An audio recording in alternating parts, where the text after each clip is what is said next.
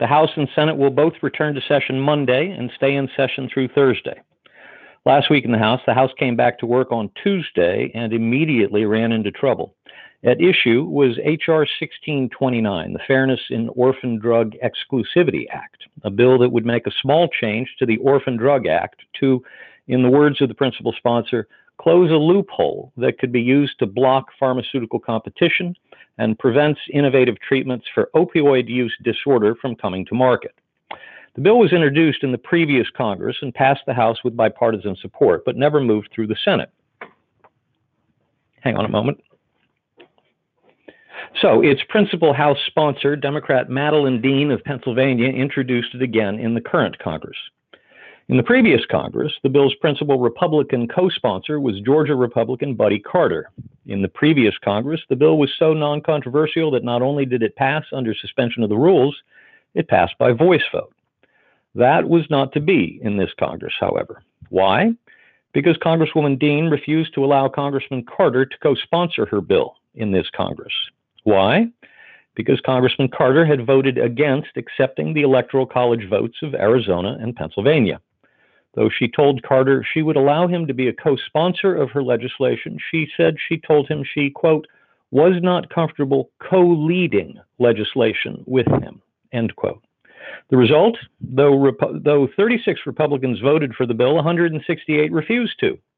And though the bill garnered 250 votes because it had been brought up under suspension, which requires a two thirds supermajority for passage, the bill failed.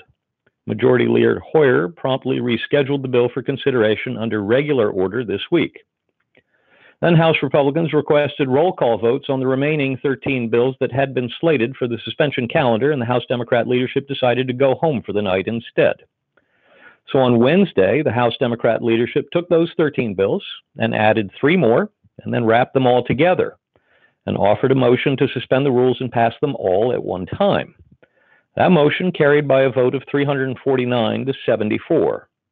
Then the House passed four more bills by voice vote, and then the House passed the rule governing consideration of H.R. 2547, the Comprehensive Debt Collection Improvement Act, and H.R. 1065, the Pregnant Workers Fairness Act.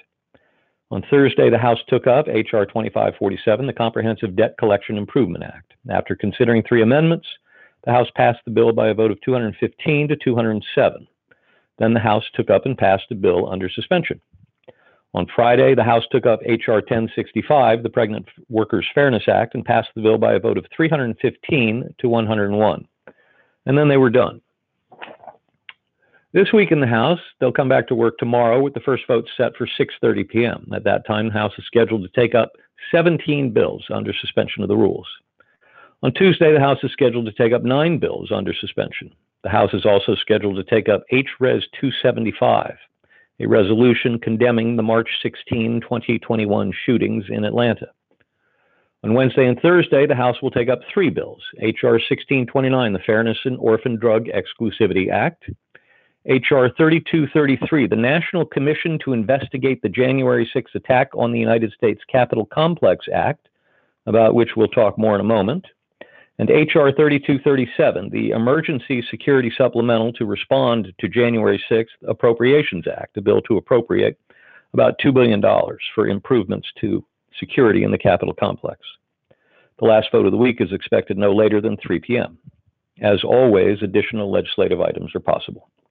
Last week in the Senate, they came back to work last Monday and voted to invoke cloture on the nomination of Andrea Joan Palm to serve as Deputy Secretary of Health and Human Services. On Tuesday, the Senate voted to confirm her to that position. Then the Senate voted to invoke cloture on and then to confirm the nomination of Cynthia Minette Marten to serve as Deputy Secretary of Education. Then the Senate took up a Congressional Review Act resolution of disapproval of the rules submitted by the Office of the Comptroller of the Currency relating to national banks and federal savings associations as lenders. That CRA resolution passed by a vote of 52 to 47. On Wednesday, the Senate voted to discharge the nomination of Chiquita Brooks LaSure to serve as administrators of the Centers for Medicare and Medicaid Services from the Finance Committee. New Mexico Democrat Martin Heinrich did not vote, so the Democrats were down a vote and should have lost this vote. But Republicans Susan Collins and Jerry Moran crossed party lines to vote in favor of the motion to discharge. So the vote was 51 to 48 in favor. Then the Senate voted to invoke cloture on and then to confirm the nomination of Ronald Stroman to be a governor of the U.S. Postal Service. And then the Senate voted to invoke cloture on the nomination of Amber Faye McReynolds to serve as a governor of the U.S. Postal Service. On Thursday, the Senate voted to confirm Amber Faye McReynolds to serve as a governor of the U.S. Postal Service. Then the Senate voted to confirm Donet Dominic Graves Jr. to serve as Deputy Secretary of Commerce, and then they were done. This week in the Senate, they'll return tomorrow with the first vote set for 5:30 p.m. That'll be a roll call vote on cloture on the motion to proceed to S1260, the Endless Frontier Act. Now to the House Republican leadership change. On Wednesday of last week, the House Republican Conference, that is the official organization composed of every Republican member of the House of Representatives, gathered to decide the fate of the conference chairman, Wyoming Representative Liz Cheney. Cheney had come under fire for continuing to insist that the 2020 election was not stolen from Donald Trump. While she had survived a vote of no confidence earlier in the year by a better than two to one margin, she had since lost a great deal of support within the conference, including, importantly, among her fellow Republican leaders. Both Minority Leader Kevin McCarthy and Minority Whip Steve Scalise, who had supported her in the earlier no confidence vote, this time actively worked to remove her from the leadership. By the time the conference gathered on Wednesday morning, both McCarthy and Scalise had endorsed her removal and replacement. The meeting did not last long. Within half an hour, Cheney had lost her position. Minority Leader McCarthy set the election for her replacement for Friday morning. New York Representative Elise Stefanik, a liberal Republican from upstate New York who had become a favorite of Donald Trump's during his first impeachment when she defended him in the House hearings, had been campaigning for the job for weeks. She had the endorsement of McCarthy and Scalise, and most importantly, Trump. For quite some time, it looked like she might be the only candidate running to replace Cheney. On Thursday, having failed to convince any of his conservative colleagues to join the contest, Texas Representative Chip Roy tossed his hat in the ring, just to ensure Stefanik wasn't selected by acclamation. At a candidates forum attended by about 60 House Republicans, indicating that by Thursday most had made up their minds, he repeatedly pointed out that Stefanik was too liberal to properly represent the House GOP. In fact, Stefanik's Liberty score from Conservative Review is a paltry 36 compared to Roy's 100, and Stefanik's Heritage Action rating is 84 compared to Roy's 98. But she had the Trump endorsement, and Roy did not, and in the end, she won handily. Now to that National Commission to investigate the January 6 attack. After months of on again, off again discussions and negotiations, House Democrats on Friday revealed the details of their plans for a 9 11 style investigative commission to look into the events leading up to the January 6 storming of the Capitol, and said they planned to vote to establish the commission as soon as this week. When Speaker Pelosi offered her first proposal months ago, it was terribly lopsided. Her first proposal would have established a commission composed of 11 members, with seven Democrats and just four Republicans. Only Democrats would have been able to subpoena witnesses, and the subject matter would have been limited to just the events surrounding January 6. Republicans pushed back hard, pointing out that the 9 11 Commission was stocked with an equal number of Republicans and Democrats, and GOP co chairman Tom Kean, the former governor of New Jersey, would do nothing without agreement from his Democrat co chairman Lee Hamilton, former congressman from Indiana. They said it would not be right only to examine political violence on January 6th, and that the commission should also be tasked to investigate the political violence surrounding George Floyd inspired protests across the country last summer. The deal announced Friday was negotiated by Democrat Bennie Thompson and Republican John Katko. Thompson is the chairman of the House Homeland Security Committee, and Katko is the ranking member of that committee. Interestingly, Minority Leader McCarthy said he had not seen the details of the agreement and so had not signed off on the deal. Under the terms of the agreement, the commission will be composed of 10 members, equally divided, with five members to be selected by Speaker Pelosi and Senate Majority Leader Chuck Schumer, and five members to be selected by Senate Minority Leader Mitch McConnell and House Minority Leader McCarthy. No member of the commission could be a current federal official. Democrats will choose the chairman of the committee. Subpoenas will be issued on a bipartisan basis either as the result of an agreement between the chairman and the vice chairman of the committee or by a majority vote of the full committee, which would require bipartisan buy in. But the agreement says nothing about investigating last summer's violent protests.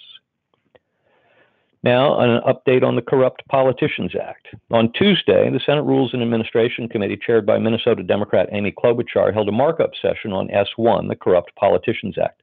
A markup session is just what it sounds like. That's where the committee members each have a copy of the draft bill in front of them and they go through it to offer amendments, marking up the bill draft as they go along.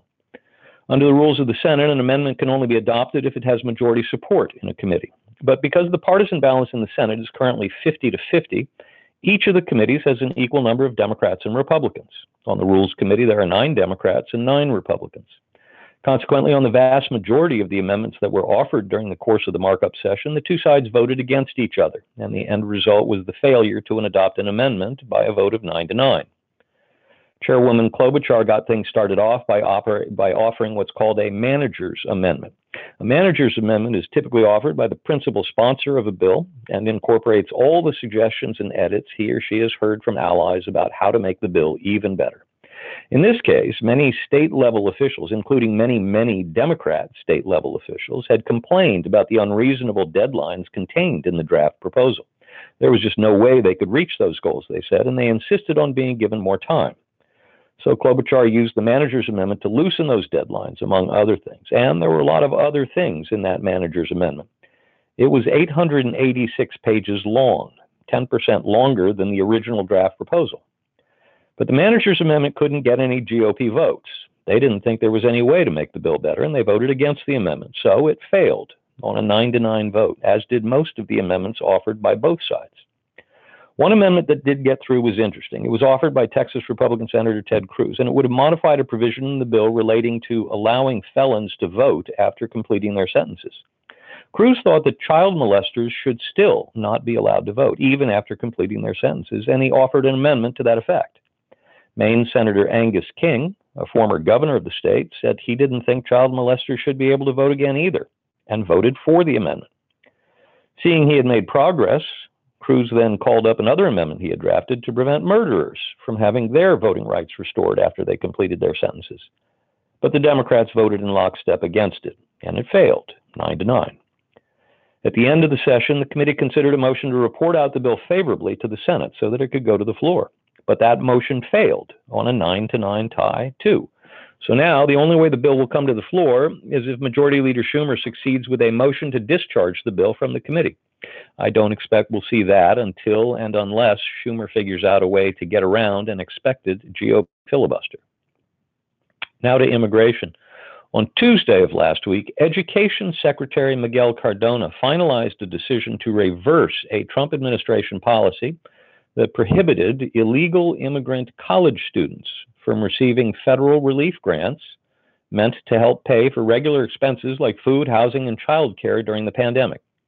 Instead, under Cardona's new policy, colleges and universities receiving the grants would be allowed to distribute tens of billions of dollars in federal pandemic relief grants to all students, no matter what their immigration status or even whether or not they qualify for federal student aid.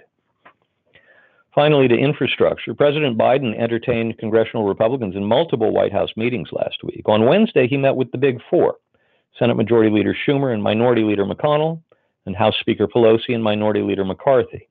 The following day, he met with several senators of both parties to discuss his plans for infrastructure spending. Republican leaders, Republican leaders made clear their own red lines for the negotiations. They will not provide votes, they said, to modify the terms of the 2017 Tax Cut and Jobs Act. That means they will not agree to vote to raise corporate and personal tax rates, as Biden has proposed in order to pay for his $4.1 trillion wish list. Instead, Republicans said the bill should pay for the spending with user fees. At this point, it looks like we're talking about two different bills here. The first, a bill to authorize and pay for what most of us would consider infrastructure spending, would be paid for and would have bipartisan support. Republicans have already offered a bill costing out at $568 billion. And McConnell indicated he thought Senate Republicans might be willing to go as high as $800 billion in spending as long as corporate and personal taxes didn't go up. That would leave a second, roughly $2 trillion bill that Democrats would have to pass on their own, presumably using the reconciliation process. But that means that every single Democrat would have to agree to the spending bill, and that's not yet a done deal. West Virginia's Joe Manchin is making life difficult for his Democrat colleagues on this and other issues and has not signed off yet on this plan. In fact, I think that's why Biden is taking meetings with Republicans. It's because he's not sure he can get 50 votes from the Democratic side of the aisle in the Senate.